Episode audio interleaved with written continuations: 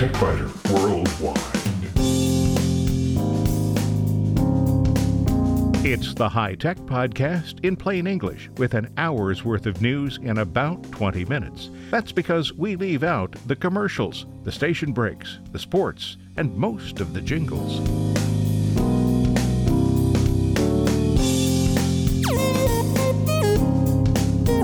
Podcast number 643 for the 19th of May, 2019. This week, TechSmith has added two features to Camtasia that anyone who makes instructional or promotional videos will doubtless want. In short circuits, increasing numbers of crooks want to install malware on your computer, and they're getting better at doing it. Fake Facebook accounts seem to be on the rise. You might receive a friend request from someone who is already your friend, and that's just one of several ploys used by fakebook mongers. In spare parts, only on the website, this week we'll take a look at why you need to update your WhatsApp application if you haven't done so already. And Microsoft tried to do it in 2015, but will, without question, end all support for Windows 7 in January 2020.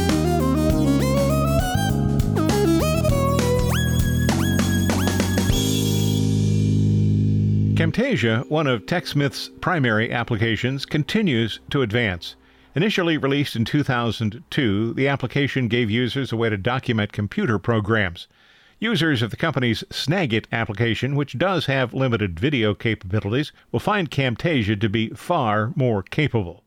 17 years ago, the operation was basic but still remarkable because it provided new capabilities that gave documentation specialists the ability to do more than just create printed documentation. Screenshots and text are valuable, of course, and Snagit seems to be the most commonly used application for capturing screenshots. But video is more powerful. Being able to see an application in operation and hear the expert describe the use adds a new dimension to instructional videos and to marketing videos, too. As with Snagit, Camtasia has two components. The Camtasia Recorder captures the screen video and optionally computer video and a separate narration track. The Camtasia editor makes it possible to add and remove video segments, add titles and transition effects, include music, and record a full narration track. The editor's operation is surprisingly easy to learn despite having multi track capabilities for both audio and video. The editor can import additional video files or still images into Camtasia's proprietary TCS Proj format. These can then be combined with screen sequences and a variety of audio formats. Once imported, the files are placed inside that TCS Proj file, which serves as a container for video stills and audio. Camtasia projects can be exported as zip archives so they can be moved to other computers and finished projects can be exported in standard video formats such as MPEG 2, MPEG 4, WMV AVI, and Adobe Flash. TechSmith also provides specialized output settings for videos that are intended for playback on computers, social media, and mobile devices. The user interface has changed little over the years. It includes tool selections and tool options on the left edge of the screen, a timeline, and any added transitions, filters, or actions at the bottom of the screen. The video itself takes up the largest part of the center part of the screen, and properties are displayed for whatever item happens to be selected on the right edge of the screen. Camtasia 2019's new features include audio leveling, mouse cursor smoothing, editable keyboard shortcuts, and improved support for themes that include logos or other images. Audio leveling improves the sound of videos by adjusting the audio tracks so that playback levels are consistent. Cursor smoothing is similar to audio leveling in that it makes mouse movements that might have been somewhat jerky during recording to be smoother and easier to follow on playback. Keyboard shortcuts are almost always a welcome addition for advanced users of any application.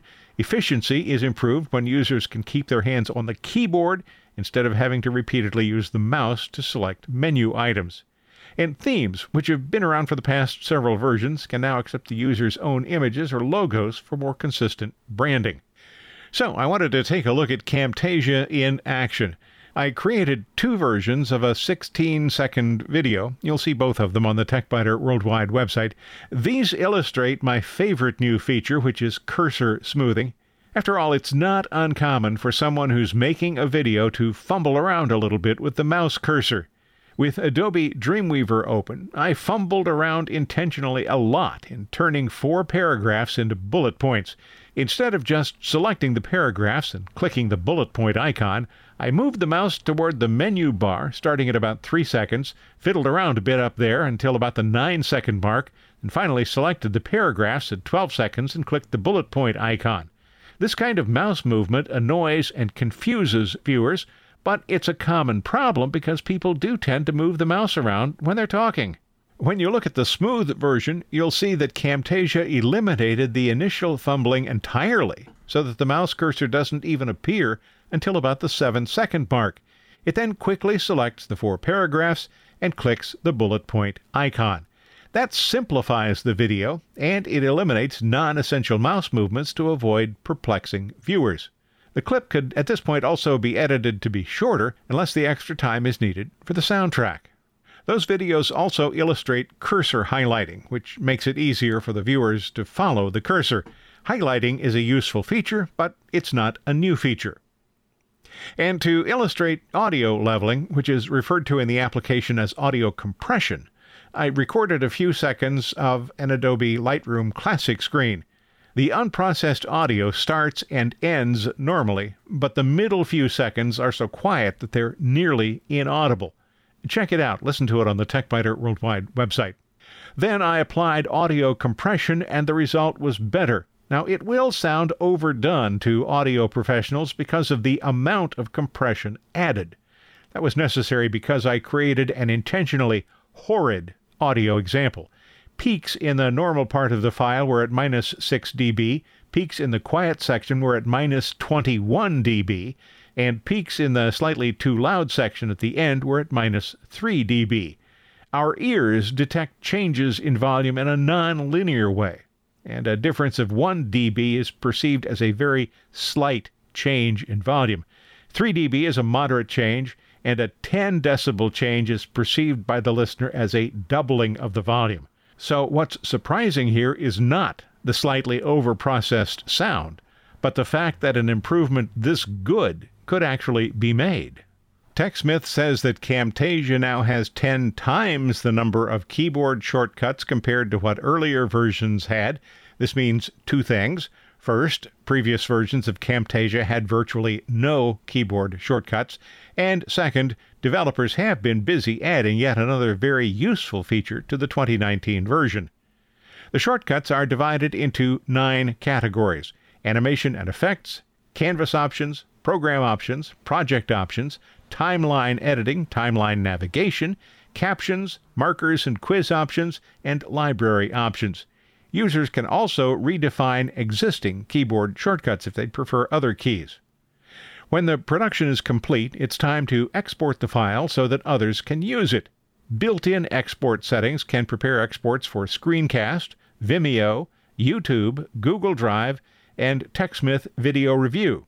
There are also options to save the exported file locally and a custom production option that allows users to specify all of the export options. The 2019 version adds and improves several features, and it also marks the beginning of a plan to accelerate updates and it creates a kind of hybrid plan. Camtasia still comes with a perpetual license, which means that the 2019 version will continue to function when the 2020 version is released. The company now offers year long maintenance agreements, though, that allow for automatic updates when new versions are released. New users will pay $250. Users of any previous version can upgrade for $100. The maintenance agreements are priced at $50 per year and include priority technical support and a certification process for advanced users in addition to the annual updates. So the bottom line for Camtasia is five cats. It is the easiest way to create instructional videos. Anybody who needs to create instructional videos, whether for marketing purposes, education, or user support, should at least take a look at Camtasia's free trial. Available for Windows and Mac OS, this is the application that makes it possible for those who are not video production professionals to create presentations that look like they've been created by pros. The more time you spend becoming familiar with the extensive feature set, the better your videos will be. But even a new user should be able to create a usable production in a single day after watching some of the introductory videos. Additional details are on the TechSmith website there's a link from the TechByter Worldwide website.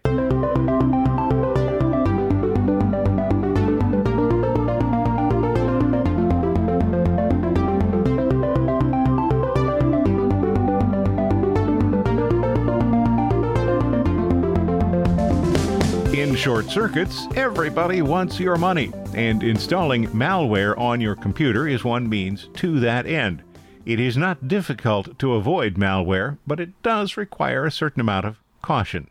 A recent McAfee report shows a big increase in malware that's designed to grab banking credentials, and once crooks have that information, they also have your money. While being careful won't guarantee that you'll never be victimized, it does go a long way toward ensuring your computer's safety and your financial safety.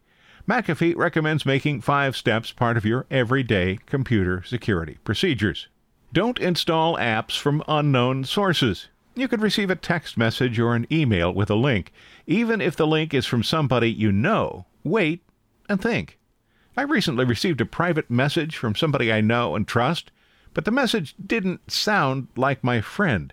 It was about a United Nations grant program and the message was from a scammer who had created a phony account.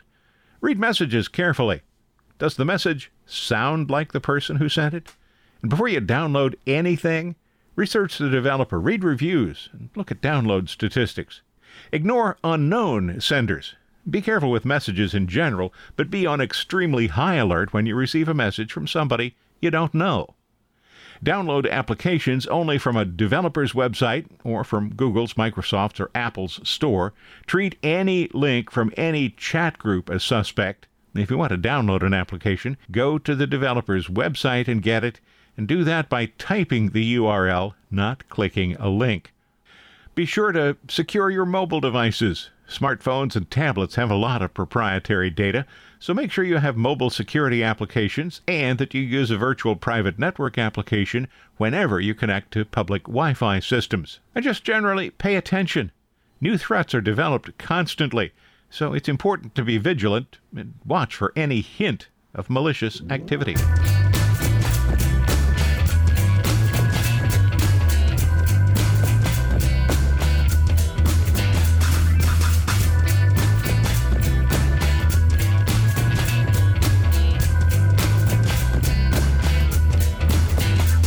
Using Facebook becomes a greater challenge just about every day. The number of fake Facebook accounts seems to be increasing faster than they can be deleted. I call them fakebook accounts. I receive frequent friend requests from people like Sexton Benley, which almost certainly is a fake name created by a computer program, probably written by somebody who doesn't exactly understand how U.S. English names are constructed. You'll see an example of that on the TechByter Worldwide website. I have also received friend requests from Johnny Mumma Mary, Mercy Stone, Austin Vivian, Lucy Todd Morris, Amy Jessica, Alexander Grand, George Rose Mercy, Cassandra Hunt Christine, and many more. These all purport to be women, even though some of them have names like Austin, Todd, Alexander, and George. Besides featuring banner and profile images of women who are wearing very little, most of the profiles have few or no friends, and people are invariably self employed or not employed, and they're always single. Their timelines are blank except for maybe a few copies of the same photo. The accounts are always new. In one case, the sender's account had been active for 22 minutes. These are not friend requests that should be accepted because they are fakes. Although I can't prove it, I suspect that most of the users have been created by Russians supported by Vladimir Putin's government with the intent of further dividing an already fractured United States. That's because virtually all of these friend requests immediately follow my interaction with a political website. I report these profiles to Facebook, and they are quickly removed. But still, they keep coming. Facebook users also receive friend requests from people they're already friends with. The scammer in this case has created a phony account using someone else's name and profile image. What's the point here? Well, scammers want information, and they can get more of it if you are their friend. Friends, of course, have access to all of the information you restrict to friends only, and depending on how you've adjusted your security settings, may also have access to your friends list. Once someone is your friend, you might be more likely to click a link that has been posted to your timeline, and that link could be used to install malware on your computer. The ploy I described initially, sending a revealing image of an attractive person, already has a name. It is called catfishing. These are sometimes used to establish pen pal connections so that the scammer can convince the victim to send money. It's not really all that difficult to spot a fake Facebook friend request. Here are some things to consider. Do you know the person or have any friends in common? If not, proceed with caution. If you know the person and you're already Facebook friends, the request is almost certainly from a fake account. If you receive a request that you believe to be a fake account trying to impersonate somebody you know, search for the friend's name. For the example you'll see on the TechByter Worldwide website, I used my own name, and I found at least two fake accounts using my name. Two of the three potentially fake accounts had no timeline, no friends, no photos. In both cases, I reported the accounts as fakes. The third had no photos, but it did have a few friends, and some of those friends looked pretty legitimate, so I didn't report it. It's not difficult to report a fake account, and you'll see a screenshot on the TechByter Worldwide website this week that shows the process you can use when you find accounts pretending to be you or someone you know. Next, if the friend request is from an attractive person of the opposite sex, and particularly if that person is showing a lot of skin, take a look at the profile's friends. If there are no friends or only a few friends, the account is definitely suspect. If the account has only friends of your sex, it is probably a catfishing account. And if the account is one that's been created recently, it's even more suspect. The scammers know that some people will be suspicious, so sometimes the friend requests come with a statement that says the person had to create a new account. That is rare, but it can happen. Someone who legitimately had to create a new account will no longer be posting from the old account. So check the old account, see if it's still active. If it is, the new request is probably a fake. And if you still don't have a definitive answer, well, send a private message to the friend's old account and ask about the new account. It's all about caution. There's nothing fake about spare parts, but you'll find it only on the website. This week, a look at why you need to update your WhatsApp application if you haven't done so already. And Microsoft tried to do it in 2015, but will, without question, end all support for Windows 7 in January 2020.